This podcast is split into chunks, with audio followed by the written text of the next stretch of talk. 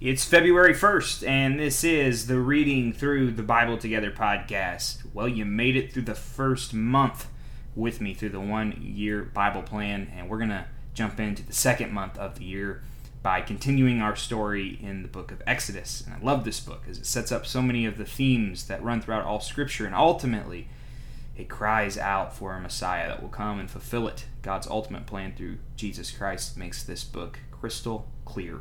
Exodus 13, verse 17 through chapter 15, verse 18. Let's read it. Exodus 13, verse 17. When Pharaoh finally let the people go, God did not lead them along the main road that runs through Philistine territory, even though that was the shortest route to the promised land. God said, If the people are faced with a battle, they might change their minds and return to Egypt.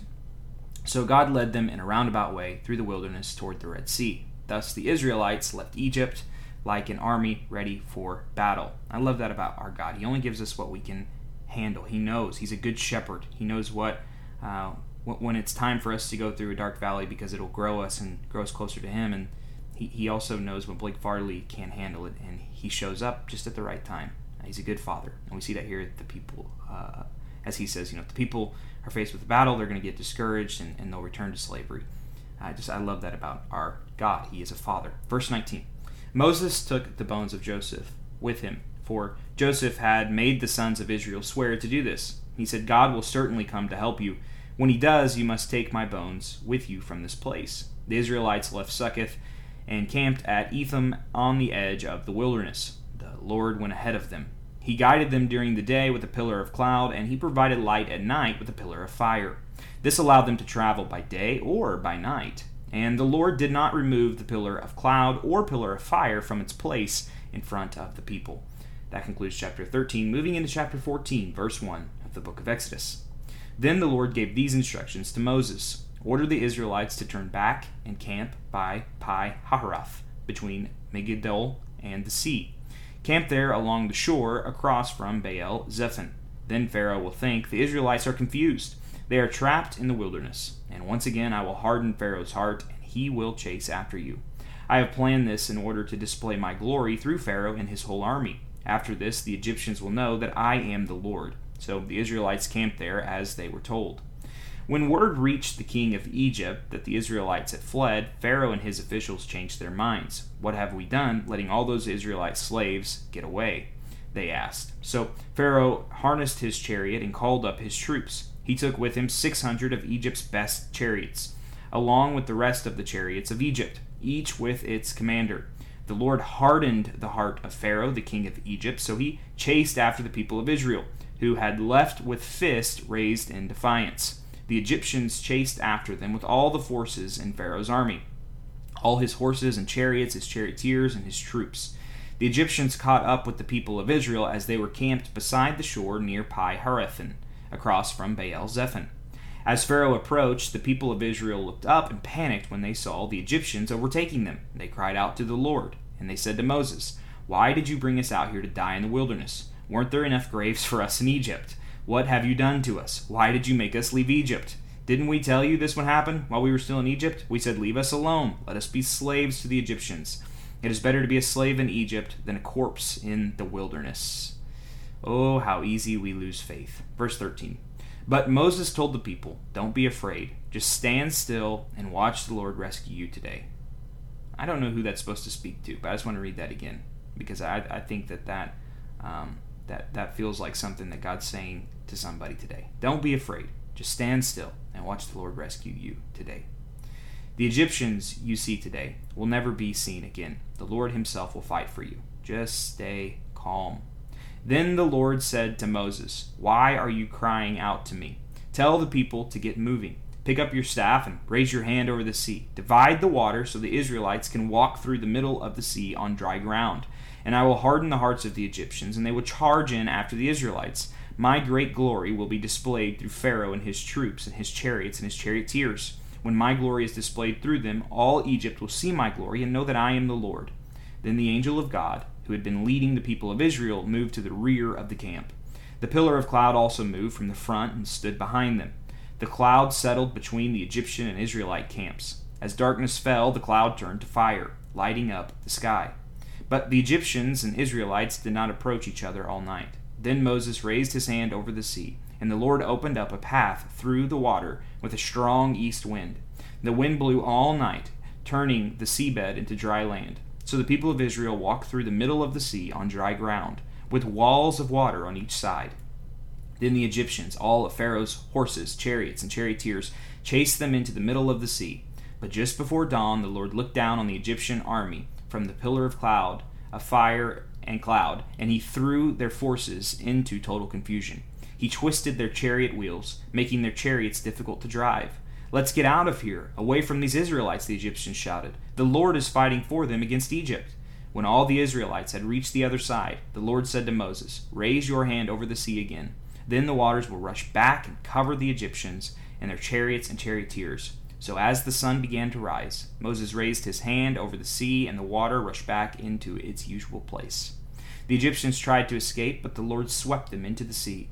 Then the waters returned and covered all the chariots and charioteers, the entire army of Pharaoh. Of all the Egyptians who had chased the Israelites into the sea, not a single one survived. But the people of Israel had walked through the middle of the sea on dry ground, as the waters stood up like a wall on both sides.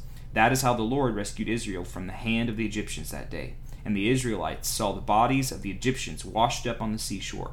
When the people of Israel saw the mighty power that the Lord had unleashed against the Egyptians, they were filled with awe before him. They put their faith in the Lord and in his servant Moses. Moving into chapter 15, as that concludes chapter 14, this is chapter 15, verse 1. Then Moses and the people of Israel sang this song to the Lord. What is the response to being saved? They're going to sing. Look at this. I will sing to the Lord, for he has triumphed gloriously. He has hurled both horse and rider into the sea. The Lord is my strength and my song. He has given me victory. This is my God, and I will praise him my father's God, and I will exalt him. The Lord is a warrior, Yahweh is his name. Pharaoh's chariots and army he has hurled into the sea. The finest of Pharaoh's officers are drowned in the Red Sea. The deep waters gushed over them. They sank to the bottom like a stone. Your right hand, O Lord, is glorious in power. Your right hand, O Lord, smashes the enemy.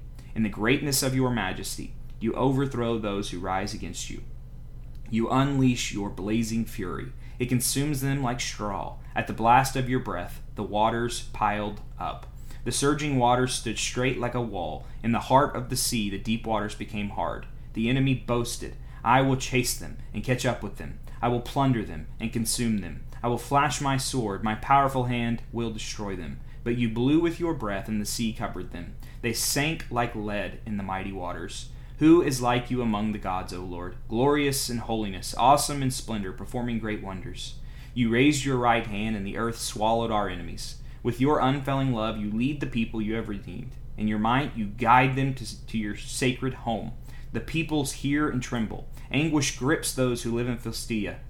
The leaders of Edom are terrified. The nobles of Moab tremble. All who live in Canaan melt away. Terror and dread fall upon them. The power of your arm makes them lifeless as stone until your people pass by. O Lord, until the people you purchased pass by. You will bring them in and plant them on your own mountain, the place, O Lord, reserved for your own dwelling.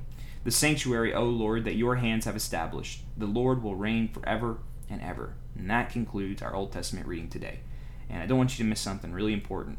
If you remember at the beginning of this story, uh, we see Pharaoh is killing babies, and what do they do with Moses, the servant who would lead the people out of Egypt? They they put baby Moses in the water, and what happens? Uh, the uh, Egyptian uh, Pharaoh's daughter finds Moses, draws him out of the water, and raises him and protects him. He they say his name uh, means drawn out. She names him Moses because he was drawn out of the water. So what happens to God's people? God's chosen servant, drawn out of the water. And then we see here, kind of at the end of this leaving of Egypt, what happens when Pharaoh's people go into the water. Are they drawn out? No, they are consumed. Yeah. We, I told you at the beginning, we're looking at a story here which pits two kingdoms against one another. There's the kingdoms of the world, and then there's God's kingdom. God's kingdom will prevail. And in fact, throughout Scripture, we see water uh, serve as a sign of God's wrath uh, think back to the most famous story Noah and the flood. What did God do when he was judging the world? He flooded it. And God's people were what? They were drawn out. They were saved from the water, saved from the wrath. This all points to Jesus Christ, who would come one day. And you and I, like Noah, like the Egyptians, we deserve God's wrath. We're sinners. We've sinned against God. We are a part of the enemy kingdom, the kingdom of the world. We want to be our own king, our own queen. We want to follow in line with what we think is best, choosing for ourselves what is good and what is evil, just as they did in Genesis in the garden. And yet Jesus comes and he lives a life we couldn't live. And he, like the servant Moses, raises up a staff and he provides a way of dry ground for you and I to walk from where we are, to repent from our ways and turn to his ways, so that we might, by dry ground, be drawn out of the water ourselves, that we are now new in Christ, because he came and paid the penalty we deserved to pay, rose again on the third day, and now he invites us to follow him in the pathways of life. And my friends, trust in Christ, walk on the dry ground. In fact, this is why baptism is done in water. You go into the water, it's a watery grave, and you come up out of the water. You're drawn out of the water, representing new life in Christ Jesus. Yeah. Exodus is a book that sets up themes that run throughout all of Scripture and point us to Jesus. Now, speaking of Jesus, let's read a little bit more about him today in our New Testament reading, Matthew chapter 21, verses 23 through 46. Matthew 21, verse 23. When Jesus returned to the temple and began teaching, the leading priests and elders came up to him. They demanded, By what authority are you doing all these things? Who gave you the right? I'll tell you by what authority I do these things if you answer one question, Jesus replied. Did John's authority to baptize come from heaven, or was it merely human? They talked it over among themselves. If we say it was from heaven, he will ask us why we didn't believe John. But if we say it was merely human, we'll be mobbed because the people believe John was a prophet. So they finally replied, We don't know. And Jesus responded, Then I won't tell you by what authority I do these things. But what do you think about this? A man with two sons told the older boy, Son, go out and work in the vineyard today. The son answered, No, I won't go. But later he changed his mind and went anyway. Then the father told the son, You go. And he said, Yes, sir, I will go. But he didn't go. Which of the two obeyed his father? They replied, The first. Then Jesus explained his meaning. I tell you the truth. Corrupt tax collectors and prostitutes will get into the kingdom of God before you do. For John the Baptist came and showed you the right way to live, but you didn't believe him while tax collectors and prostitutes did. And even when you saw this happening, you refused to believe him and repent of your sins. Now, listen to another story. A certain landowner planted a vineyard, built a wall around it, and dug a pit for pressing out the grape juice, and built a lookout tower. Then he leased the vineyard to tenant farmers and moved to another country. At the time of the grape harvest, he sent his servants to collect his share of the crop. But the farmers grabbed his servants, beat one, killed one, and stoned another. So the landowner sent a larger group of his servants to collect for him, but the results were the same. Finally, the owner sent his son, thinking, Surely they will respect my son. But when the tenant farmers saw his son coming, they said to one another, Here comes the heir to the estate. Come on, let's kill him and get the estate for ourselves. So they grabbed him, dragged him out of the vineyard, and murdered him. When the owner of the vineyard returns, Jesus asked, What do you think he will do to those farmers? The religious leaders replied, He will put the wicked man to a horrible death, and lease the vineyard to others who will give him his share of the crop after each harvest. Then Jesus asked him, Didn't you ever read this in the scriptures? The stone that the builders rejected has now become the cornerstone. This is the Lord's doing, and it is wonderful to see. I tell you, the kingdom of God will be taken away from you and given to a nation that will produce the proper fruit. Anyone who stumbles over that stone will be broken to pieces and it will crush anyone it falls on. When the leading priests and Pharisees heard this parable, they realized he was telling the story against them. They were the wicked farmers. They wanted to arrest him, but they were afraid of the crowds, who considered Jesus to be a prophet. I love it. That's Jesus being epic Jesus there. He tells a story, and the Pharisees don't realize till the end they're the bad guys in the story. That's awesome. Moving on to our Proverbs of the day. Proverbs chapter 6, verse 16 through 19. Proverbs 6, verse 16. There are six things the Lord hates, no, seven things he detests haughty eyes, a lying tongue, hands that kill the innocent, a heart that plots evil, feet that race to do wrong, a false witness who pours out lies, a person who sows discord in a family. And finally, we will read Psalm 26 in a posture of prayer. This is the 26th Psalm, a psalm of David, verse 1. Declare me innocent, O Lord, for I have acted with integrity. I have trusted in the Lord without wavering. Put me on trial, Lord. Cross examine me. Test my motives and my heart. For I am always aware of your unfailing love, and I have lived according to your truth. I do not spend time with liars or go along with hypocrites. I hate the gatherings of those who do evil and I refuse to join in with the wicked. I wash my hands to declare my innocence. I come to your altar, O Lord, singing a song of thanksgiving and telling of all your wonders. I love your sanctuary, Lord, the place where your glorious presence dwells. Lord, I cannot resonate fully with this psalm because I have not been pure. I have hung out with the evil. I am a hypocrite and I am a liar. And yet, Lord, my hands have been washed clean, not because of what I've done, but because of what Jesus has done. And Lord, I love your sanctuary, not a building, but the presence of the Holy Spirit within me and your people. And that in that I get to be around your glorious presence, although I don't deserve it. And Lord, I await the day in which you return and I fully get to be in your presence because of what Christ has done for me, declaring me innocent. And I can now act and walk with integrity because of what he's done on my behalf. Verse 9. Don't let me suffer the fate of sinners. Don't condemn me along with murderers. Their hands are dirty with evil schemes, and they constantly take bribes. But I am not like that. I live with integrity. So redeem me and show me mercy. Now I stand on solid ground, and I will publicly praise the Lord. Lord, I praise you, uh, and I thank you that I don't have to ask for forgiveness anymore. I can just say thank you for the forgiveness you've given me in Jesus as he has shed his blood for me. Lord, I praise you and I thank you for this and for this reading. Amen. Well, I really enjoyed today's reading in Exodus and, and throughout um, the entire one year Bible plan today, and I hope that you did also. Let me know what you thought about the reading, and I hope to see you back here tomorrow as we continue our journey reading through the Bible together.